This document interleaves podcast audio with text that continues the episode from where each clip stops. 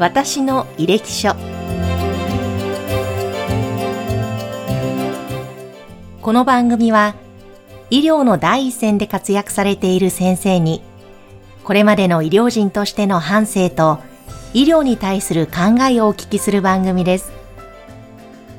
これからの供養の形ハートインダイヤモンドの提供でお送りいたします。皆様こんにちはナビゲーターの山口智子です今回のゲストは東京大学医学部附属病院心臓外科教授、また東京大学臨床生命移行学連携研究機構教授でいらっしゃいます、小野実先生をお迎えしました。先生、本日はよろしくお願いいたします。よろしくお願いします。では、まずはじめに、小野先生のご経歴をご紹介させていただきます。先生は、1961年生まれ、東京生まれの横浜育ちでいらっしゃいます。1987年、東京大学医学部をご卒業。その後、多くの関連病院での修練を経て、1999年からはアメリカ・オハイオ州立大学、胸部心臓血管外科臨床フェローとして留学を経験されました。2001年に帰国され、2004年からは、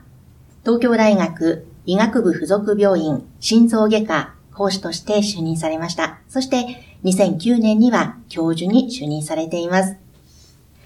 そして、現在、東京大学医学部附属病院心臓外科教授であられ、また、東京大学臨床生命移行学連携研究機構の教授も兼任されていらっしゃいます。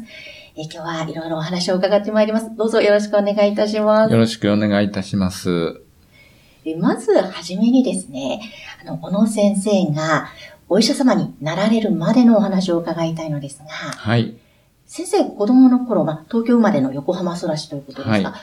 どんなお子様でいらっしゃいましたか？えっと、運動神経が、あの、割と抜群で、どちらかというと、まあ、まあ、スポーツマンタイプの方だったかもしれません。あ、そうなんですね。で、夜、まあ、特に小学校の低学年までは夜遅く、えー、田んぼだとか、はい、あの、横浜に住んでたんですけど、まだ当時横浜の、まあ、比較的、まあ、郊外の方でしたので、はい、えー、自然が残っておりまして、自然の中の大自然の中で遊びすぎて、夜遅くなって、うん、家に鍵閉められて、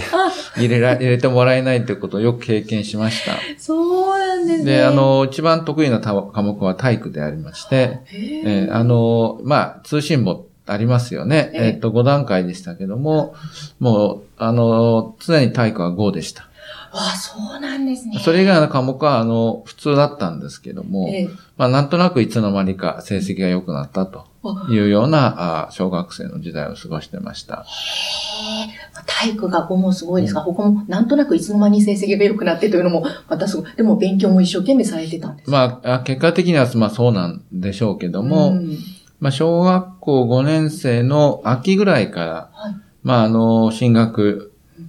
塾に、まあ、親に通わされて、ただ、あの、当時のその、まあ、塾の、えっと、友達が良かったのでしょうかね。もう楽しくて楽しくて。楽しくみんなで、その、いい意味で競い合って、あの、勉強したという思い出があって、あの、まあ、当時あの、少人数クラスの、え進学塾行ってましたけれど、うん、6人か7人くらいいましたけれども、あの、蓋を開けてみると大学、みんな、みんな一流大学に行ってるんですね。当時そんなこと考えもしないで。えー、で、あの、とにかく楽しい遊び仲間みたいな感じで勉強できたのが、まあそういう、なんていうかね、あの、ある程度、学習意欲がね、あの、こう、維持できた、ね、一つのいい、あの、きっかけだったのかなって今からあの思い出すと感じます。いや、すごく素敵なお友達にも恵まれて、もう楽しくやっぱり勉強をするというのは成績アップにつながる一つのポイントだったんですかね。はい、そうだと思います。でもその後、中学、高校と進学されていて、はい。はい、まあ、体育がお得意だったとおっしゃってまはい、やはりその後もスポーツはスポーツやってました。はい。あのー、機械体操を今度はやるようになりまして、で、あの、その機械体操部の先生という顧問の先生に、体育の授業で、どうも、あの、見初められて、あ、こいつは素質があると思われたのかもしれませんけど、まあ、あれと飛んだり跳ねたりするのは好きだったもんで、うん、まあ、機械体操を中学から始めて、えっと、これは高校2年までやってました。ただ、あの、機械体操っていうとね、まあ、それこそ、あの、内村選手とかね、あの、10名、すごい、こう、素晴らしい選手がいますけど、あんなに飛んだり跳ねたりはできなくて、もっともっと基本的なところのね、あの、やってたわけですけども、まあ、それでも、その鉄棒でぐるぐる回ったりだとか、いうのは、あの、できましたので、まあ、当時は体が軽かったんだなと思って、あ。の、思ってます。そうなんですね。はい、じゃあ、部活で練習して、やはり大会とかも挑戦されて、まあ、大会といってもですね、うん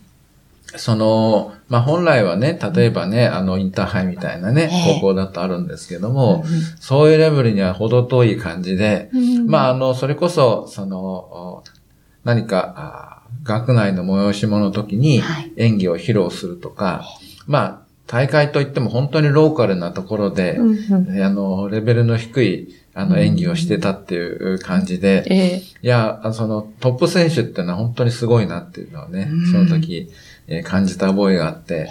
まあ、あの、まあ、ほどほどにやってたというような感じですね。そうなんですね。なんか、今お話をされてても、当時のことを思い浮かべながら、あの、目、目尻がこうニコッと下がって、すごくなんか楽しかったな、な、当時っていう感じが。楽しかったという、あの、うん、その、そういう厳しさっていうよりはね、うん、どちらかというと、まあ、楽しく、その、クラブ活動をやってたっていう方が、うん、あの、正しいのかなと、近いのかなとな感じがします。そうなんですね。じゃあその部活中心の中学高校時代。はい、まあ、で、その後大学は東京大学医学部に進学されたわけですが、その進学を決めたのは、まあ、お医者さんになろうと思ったきっかけですとかですね。はい、そのあたりはどこにあったんですか、はい、あの、もともと、まあ、どちらかというと理系の科目が得意だったので、うん、まあ、文系の科目も、あの、割と得意で、あの、まあ歴史なんかは大好きで、あの、まあ、それこそ日本史で、世界史ってね、歴史って結構皆さん苦手って言いますけど、すごくなんかこう、どういったロマンがあって、この、あ、こんな風に、えー、世界とか日本では、こういう歴史に名だたる人たちがね、活躍してたんだなっていう、このことをこう、知るっていう楽しみがあって、歴史は大好きだったんですね。ただそれ以上に、あの、理系科目、特にまあ科学と、まあ数学でしょうかね、好きだったのは。なので、科学はもう高校時代に大学の教科書読んでましたので、あの、高校の先生、科学の先生に、あの、もっと、あの、こういうことを知りたいので、いい本、教科書ないですか？って言ったら、だあの、大学用の教科書持ってきて、まあ、これぐらい読んでみなさいって言われて、それも全部読みました。あの、やりましたけど、うん、まあそれぐらい割とこう、その好きで打ち込むと、うん、まあ割ととことんやっちゃう方だったのかもしれません。数学なんかも結構、その、えっと、大学受験用の参考書の、はい、えっと、すあの高校の数学の先生が編纂をしてて、その高校の先生が編纂したものを僕は構成をしていたっていう。え、そうなんですか？頼まれてやってました。すごいですね。うわいや、まあでも、それだけ理系の科目がお得意だった。まあ、まあ、得意だったんですね。まあ好きだったという感じになるんですね。あの、苦にならなかったんですね。どういう不思議なんですけど、だから好きだったんだろうと思うんですけど、まあ、まあ、つまり理系が得意だったんですが、うん、まあその時に、えっと、何をやろうかなと思ったんですね。最初、物理、物理的な宇宙とかですね。そういうものも興味あったし、あと歴史が好きだったので、実は考古学者にもなろうとも思ったことがあったんですね。はい。なので、ああいう、それこそ、あの、エジプトだとかね、の、その、ピラミッドの探索とかね、はい、ああいうのはすごくロマンがあって、で、いろいろ考えてあげく、あの、高校1年から3年の間間にいろいろふらふら動いていました。当時、あの、やはり、まあ、医学部というのは理系の花形でしたし、今もそうかもしれませんけれども、まあ、その人間の命とか生命活動みたいなものね、あの、特にそういう科学の中でも有機科学が好きだったので、まあ、有機化学って言うとやっぱり体の中で起こる様々な、そういう、その、まあ、生体物質を作ったり代謝したりっていうのがね、ありますので、興味があったので、医者にもなろうっていう興味もあったんですが、いろいろやっているうちに、やっぱり、その少し、えっ、ー、と、し、まあ、神秘性も高いし、まあ自分の得意な、あまあ科学の分野にも関係するし、うん、ということで、医者になろうと最終的に決めたのは高校2年の秋ぐらいじゃないかと思うんですね。はい。そうだったんですね。はい、えー、それでお医者様になろうと、その進学先を決めて行かれて、はい、はいで、大学に入学されたわけですけれども、はい、その後じゃ大学時代というのはどんな生活でしたか？そうですね。大学時代はですね、やはり、その、まあ、飛んだり跳ねたりの、その、流れが続いてたんでしょうかね。あの、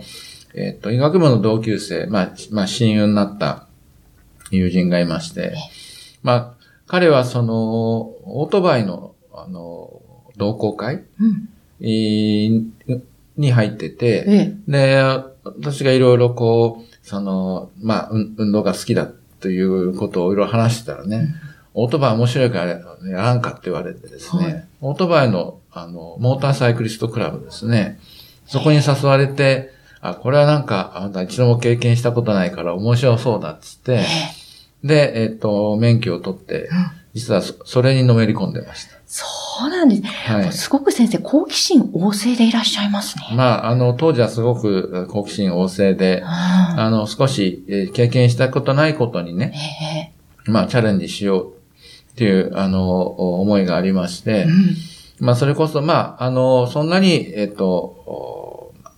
激しくやってるクラブではなかったですけど、えー、その、まあ、年1回、ないし2回は、ちゃんと正規のサーキットコース、うん、あの、私たちがよく使ったのは、あの、つくばにあるサーキットコース、まあ、普通に今でもレースに使う、通常の公式レースに使ってるはずですけど、そのつくばのサーキットコースを、六大学で借り上げて、はい、で、そこでみんなで走行会といってですね、まあ、あの、ちょっとした、あの、ミニタイムレースみたいなのをね、やったりするのが楽しみで。で、まあ、あの、あとは日頃は、それこそ、まあ、当時は盛んだったツーリングといって、うん、その峠道なんか、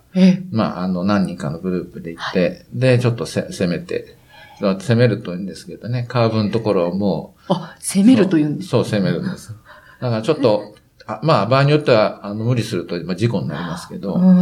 そういうちょっと少しスリル、スリルを味わいながら、うんうん、まあ、限界に挑むみたいな。あとは、まあ、高速で200キロ以上出して走るとかですね。そういう、ちょっと、あの、少し破天荒な、破天荒というほどではないですけど、はい、少しお茶目な。そうですね、本当にちょっと意外でした。うん。すごい、本当お茶目なっておっしゃって、まあ、意外だなと思いながらも、でもかっこいいですね。あの、大きなバイクに乗って、ヘルメットかぶって先生、大学時代は。そうですね。ええ、そうですね。それに結構熱入れてました。それとともに、医学の勉強の方も。まあ、ほどほどは、あの、頑張ってました。はい。そうなんですね。えでは、先生、最後にですね、小野先生にとって医師の仕事とは何でしょうかという質問をさせてください。はい。あの、まあ、これはやはり、えっと、特に外科医というのは、まあ、あの、患者さんの命を自らの、まあ、腕と言ったらちょっと言い過ぎかもしれませんが、あの、力、それから、あとは外科のチームの総力、で、え救っていくというのが、その使命ではわけなので、技術はしっかりと磨いて、また、あの、このチームとして、え患者さんの命をきちっとこう守れる、最高の治療ができるようなことをするというのが、あの、外科、まあ、特に心臓外科外科の使命ではないかと思っています。ですので、まあ、そういったことをするためには、しっかりとした外科の、まあ、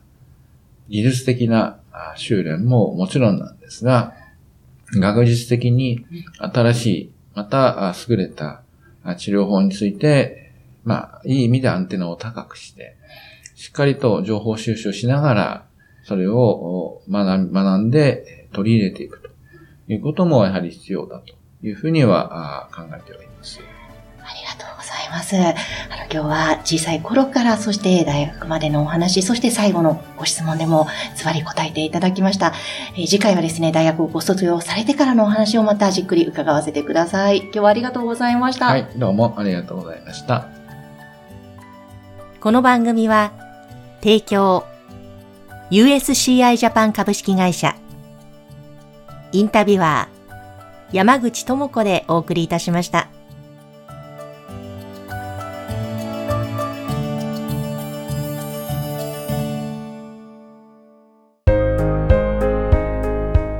手元供養には、